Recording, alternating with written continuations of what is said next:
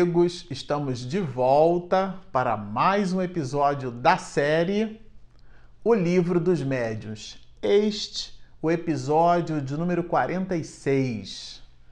Bom, para você que está nos assistindo no canal, nós vamos é, trabalhar, estudar no episódio de hoje a última parte do capítulo 6, que trata justamente das manifestações vi visuais. Os itens 111 a 113 são aqueles que fazem com que a gente se despeça do capítulo 6. E lá no capítulo 6, é, no episódio passado, nós estudávamos os espíritos glóbulos, né? no episódio anterior, que é justamente a ideia do codificador de fazer-nos pensar, refletir que nem tudo aquilo que a gente imagina é, estar vendo espírito é realmente a visão de um espírito. Aliás, o próprio codificador, ele nos dá uma sugestão. Antes da gente imaginar que o que a gente está percebendo, vendo, sentindo é um espírito que nós coloquemos na conta dos eventos do cotidiano. Pode ser um gato que passou e derrubou o objeto, pode ser o vento que está balançando a cortina, pode ser de repente um jogo de luzes fazendo sombra e a gente imagina que a dinâmica de um objeto é, entrecortado pela luz que forma a sombra dá um movimento que a gente imagina ser um espírito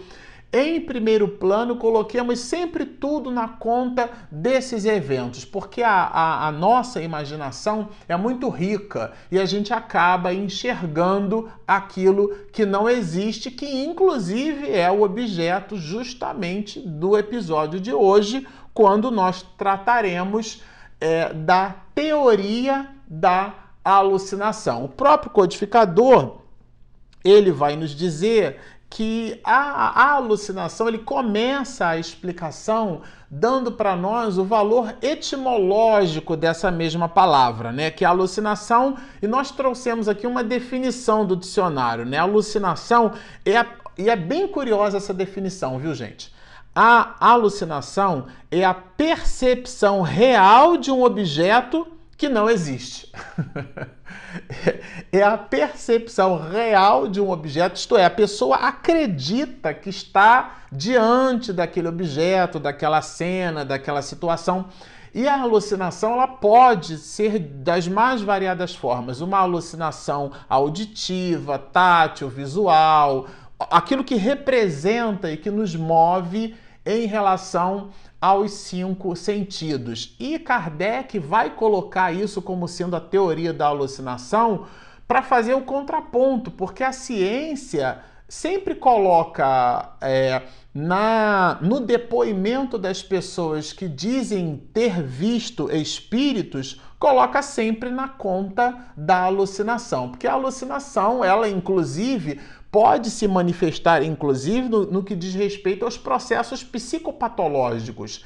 Existem determinadas patologias do psiquismo que evocam processos de alucinação. Então, é, o codificador traz a teoria da alucinação e coloca já como elemento de definição é, no valor etimológico da própria palavra como sendo algo que se segue em erro ele, ele Kardec faz justamente essa, essa abordagem, né? Mas por um outro ponto, é, Allan Kardec vai nos dizer, e comentávamos isso no episódio de número 47 desse mesmo canal, da, é, mais especificamente da série O que é o Espiritismo. E lá no episódio 47, se você quiser dar uma olhadinha lá, no final a gente comentava é, de uma expressão que nós usamos em nosso ambiente profissional. Contra dados e fatos não há argumento. E aqui há um fato. Os espíritos existem, eles se manifestam. Então, os espíritos se mostram. O codificador vai nos dizer. E isso é um fato. E contra dados e fatos, o fato fala por ele mesmo, né? Então, agora, Como esse capítulo ele é, que a gente está discutindo, está trabalhando e conversando, ele é a despedida da manifestação visual e nos episódios anteriores nós aprendemos com Kardec que os sonhos também fazem parte das manifestações visuais dos espíritos, porque às vezes a gente acha que manifestação visual é simplesmente o espírito aparece aqui na minha frente, eu estou vendo o espírito, aquilo é uma manifestação visual. Sim, ou é. Mas existem outras formas, outras é, matizes, outras maneiras que se enquadram dentro dessa proposição manifestação visual. Uma delas é justamente a aparição é, de espíritos no nosso instante de desdobramento parcial pelo sono, isto é, durante os nossos sonhos. Então, a ciência atribui os sonhos igualmente como um efeito da nossa imaginação. Colocam na conta da imaginação e pela imaginação a criatura tem uma, uma mente muito fértil, então ela criou aquilo. De verdade, há processos de criação, sim, mas isso não significa dizer que o espírito ele ali não se manifestou. Então os espíritos se comunicam pelos sonhos. Né? Se vocês lembram, a gente estudou isso aqui, né? Agora, como é que a gente explica, por exemplo, a, as visões, a abstração feita aos processos de superexcitação da pessoa. Tem gente que tem realmente uma mente muito fértil, um processo muito criativo, né? Tudo a pessoa bota na conta de espírito, tudo ela bota na conta do maravilhoso, do sobrenatural, que de sobrenatural não tem nada. Tudo é um fenômeno natural, é um fenômeno da natureza. Mas o codificador vai nos dizer assim, olha, como explicar sobretudo essas visões de coisas reais que a pessoa nunca viu no estado de vigília e nas quais jamais pensou. Ela não, ela não pensou naquilo não trouxe aquilo para ficar ruminando, para ficar pensando, e aí sobrecitada, ela então no instante do sono, ela tem um sonho porque esse sonho foi em tese motivado por uma sobrecitação quando do seu estado de vigília. Mas aqui Kardec diz que não, a pessoa ela pensa numa coisa, ela tem um sonho, ela tem uma experiência que nada tem relação com uma sobrecitação. Ela não estava nem pensando naquilo. Só o Espiritismo nos poderia dar a solução desse estranho fenômeno, que passa despercebido em razão de sua própria vulgaridade. Aqui a palavra vulgaridade aqui é de comum, né? Tornar algo vulgar é tornar algo comum. Então, esse fenômeno é um fenômeno que visita uma certa vulgaridade, ou seja, é um fenômeno comum.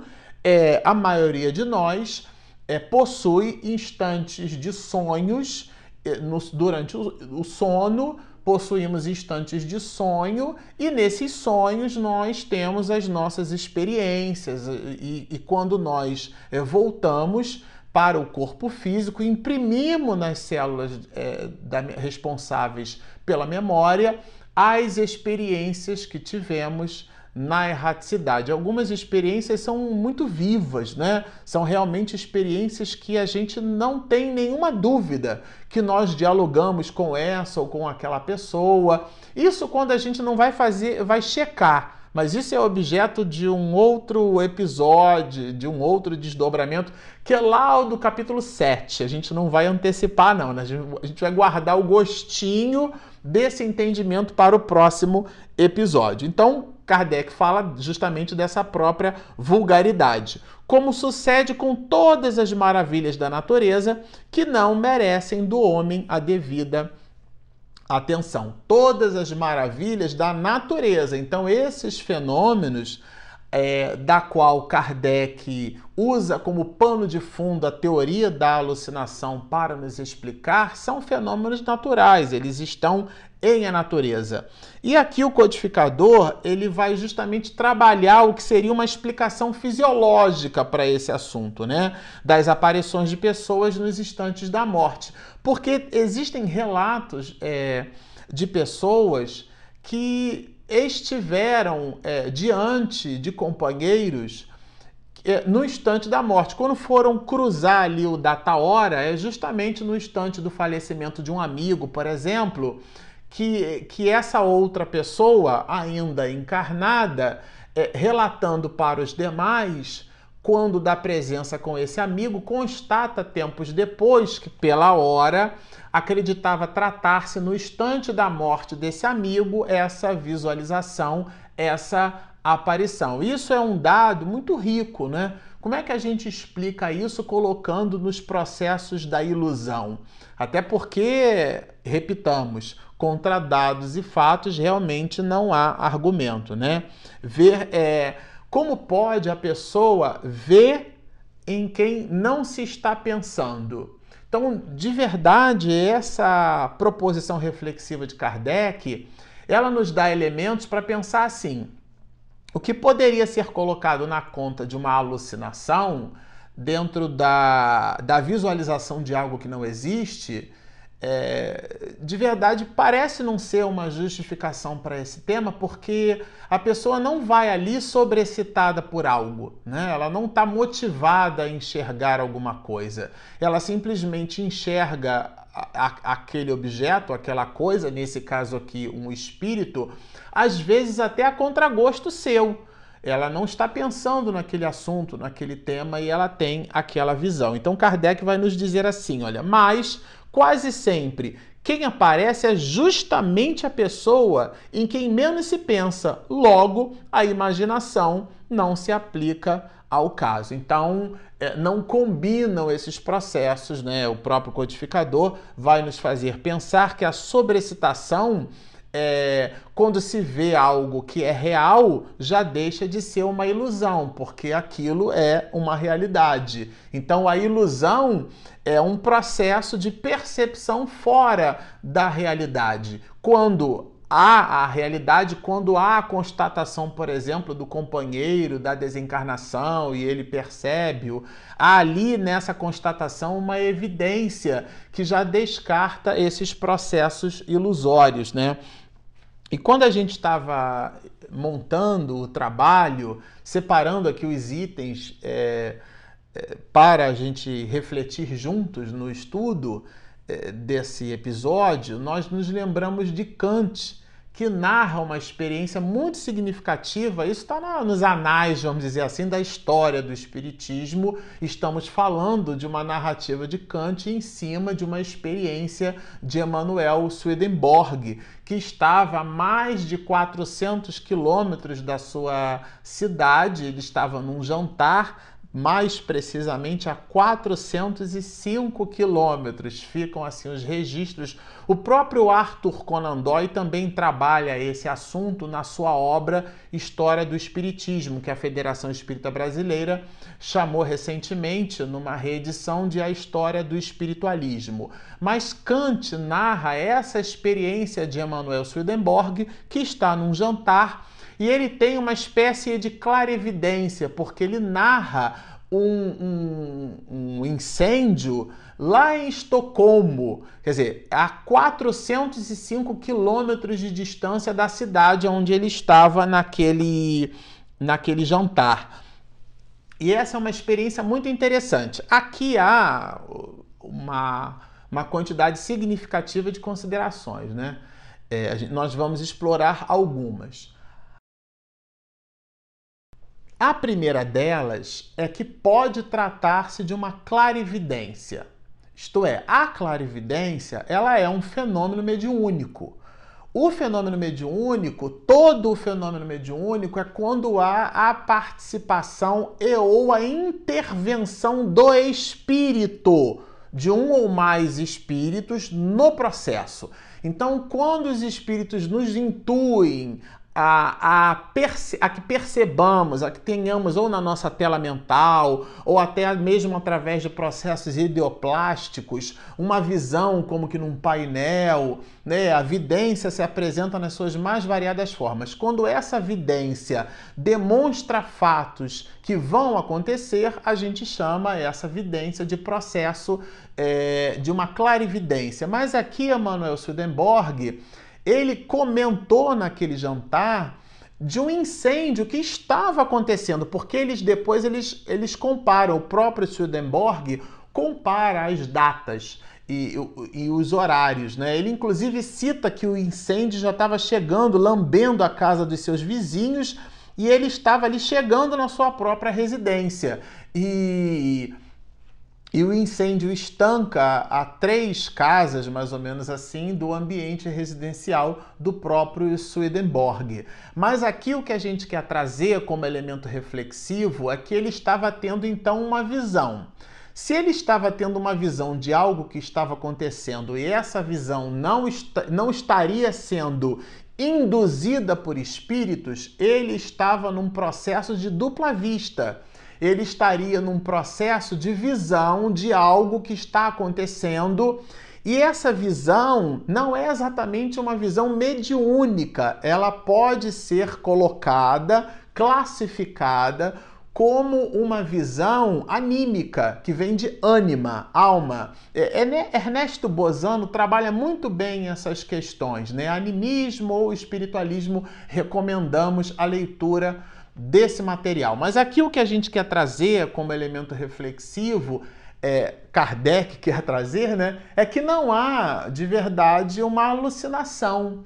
Aqui há realmente um, um dos exemplos, né, de, dessas questões, dessas questões de uma visualização, né? É, Arthur Conan Doyle também vai narrar, né, de, de uma experiência de, de Emmanuel Swedenborg, com um companheiro que ele desencarna numa segunda-feira e na quinta-feira ele já vai comentar, é, conversar com, com, com um companheiro, com, conversar com Emmanuel Swedenborg sobre as suas questões na erraticidade, no mundo espiritual, do seu diálogo com os espíritos. Quer dizer, é realmente um conjunto de dados e fatos, né? E e Kardec vai nos dizer mais ou menos assim, né? Ora, se a nossa alma pode transportar-se para junto de uma pessoa ausente, por que não poderia a alma dessa pessoa transportar-se para junto de nós? Porque se, é, se a gente, em sonho, pode ir até uma determinada região e ter com alguém, por que, que esse alguém, em sendo igualmente um espírito, também não poderia ter conosco? E em tendo conosco, nós estaríamos num processo de visualização de, é, é, dessas mesmas possibilidades. Quer dizer, não há aí de verdade, de maneira nenhuma, uma alucinação, né? Então seria simplesmente um transporte de almas, né? Agora, eles negam essas aparições, diz-nos Kardec, né? Porque não admitem nada que, que, que seja que não seja explicável pura e simplesmente por efeitos materiais, não são por efeitos naturais, percebamos. Porque esses efeitos estão na natureza. Então eles são naturais, mas não são efeitos materiais. E agora, na questão 113, né, Kardec vai justamente vai desdobrar o fenômeno. Primeiro ele vai trabalhar a impressão do fenômeno e depois ele vai trabalhar a conceituação do fenômeno. Então o, o, o visitante vai perguntar para ele assim: as visões são sempre reais? Não serão algumas vezes efeitos da alucinação? E aí é, Kardec vai responder que, que sim, que às vezes são resultado da alucinação e às vezes não. Então ele vai responder assim: sim, algumas vezes. Quer dizer, são resultado da alucinação algumas vezes, outras não. Quando alguém se deixa impressionar por certas leituras ou por histórias de feitiçaria, ao se lembrar mais tarde dessas coisas, julga ver o que não existe. Aqui, gente, olha só, a pergunta quem fez foi Kardec, mas a resposta foi dada por um espírito que ele selecionou, né? Um espírito zobenteiro pode aparecer com chifres e garras, se assim o deseja, para se divertir à custa da credulidade daquele que o vê.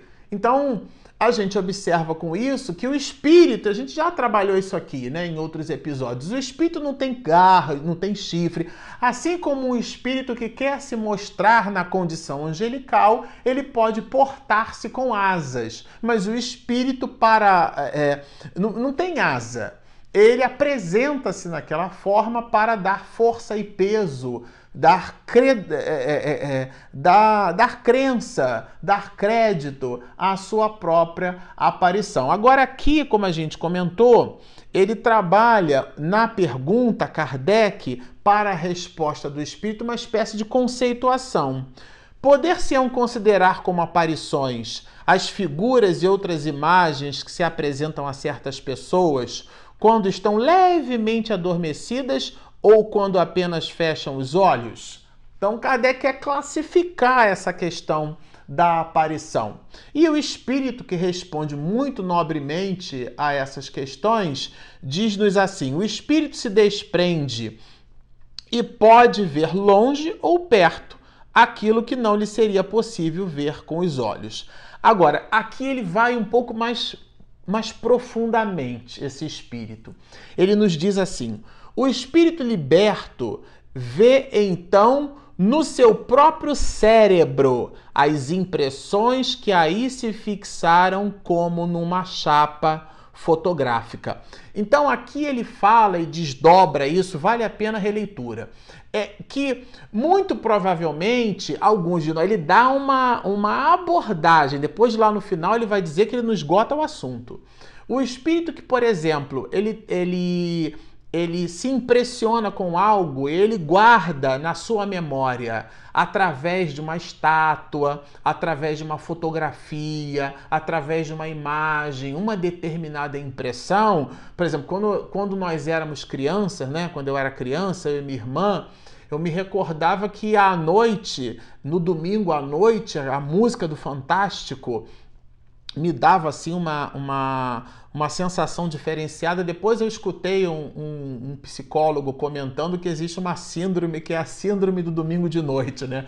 Como que na segunda-feira vai começar tudo de novo. Então aquela música evocava em mim aquelas impressões. E ao ponto de que quando é, durante o dia, me, ouvindo a música por algum motivo, tra me traria aquelas recordações, imprimindo é, na memória é, essas percepções, o espírito pode, em desdobramento parcial pelo sono, evocando nessas impressões essas mesmas percepções, voltar para o estado de vigília, é, dizendo ter tido determinadas visões que, na verdade, são desdobramentos do seu próprio psiquismo. Isso parece ser um pouco complexo, mas no capítulo 7 a gente vai ter uma certa possibilidade de trabalhar um pouco mais esse assunto. Então a alma vê, ela recobra as suas próprias é, é, recordações. Ela tem, né? Ela recobra as suas próprias impressões. Então, o espírito serve, vamos dizer assim, de um aspecto da fisiologia humana para explicar o, o, as visões que nós temos quando em desdobramento parcial é, pelo sono. Então, mas lá no final, o próprio Espírito vai nos dizer que ele não deixa o assunto completamente esgotado, porque ela vai apresentar nuances que não são 100% esgotadas com as explicações que ele mesmo deu, ao ponto de dizer-nos assim: tal como foi dada, pode explicar todos os casos de visão? Quer dizer, tal como foi dada essa explicação, ela poderia explicar, esgotar o assunto? E ele responde simplesmente assim: claro que não. É, porém, legítima, quer dizer, a explicação é legítima, desde que restrita a alguns efeitos. Então fica aqui demonstrada, né? É, de forma sucinta, mas demonstrada, que essa teoria da alucinação, na verdade, esconde a manifestação da alma na erraticidade, tanto no que diz respeito à visualização de outros espíritos no mundo espiritual, como no que diz respeito às próprias impressões que ele tem quando em desdobramento parcial pelo sono, que imprime nas células responsáveis pela memória aquilo que ele vai registrar como sendo um sonho, como sendo uma aparição. Então ele vai dizer que viu um fantasma, mas na verdade ele não viu o fantasma ele levou para a erraticidade uma impressão penosa, uma impressão ruim, e ele associa aquela impressão penosa a um fantasma, a um espírito mau, ou então, como vai nos dizer aqui ele mesmo no desdobramento da primeira é, pergunta de Kardec e,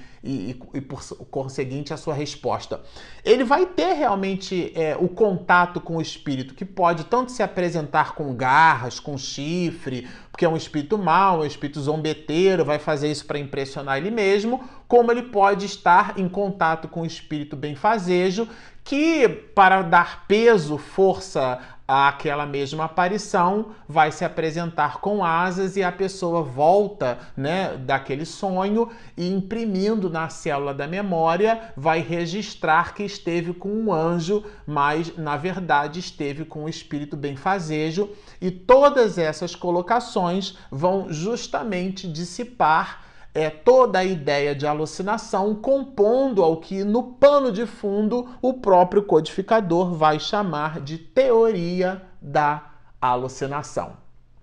Bom, ficamos por aqui desejando vê-lo em breve conosco. Sigam-nos se você ainda não, não, não se inscreveu no nosso canal, aqui embaixo tem um sinalzinho, você clica nele, minha esposa, minha esposa faz uma edição assim caprichadíssima, você vai receber o material em primeira mão, portanto, continue estudando conosco, assine o nosso canal, sigam-nos e muita paz.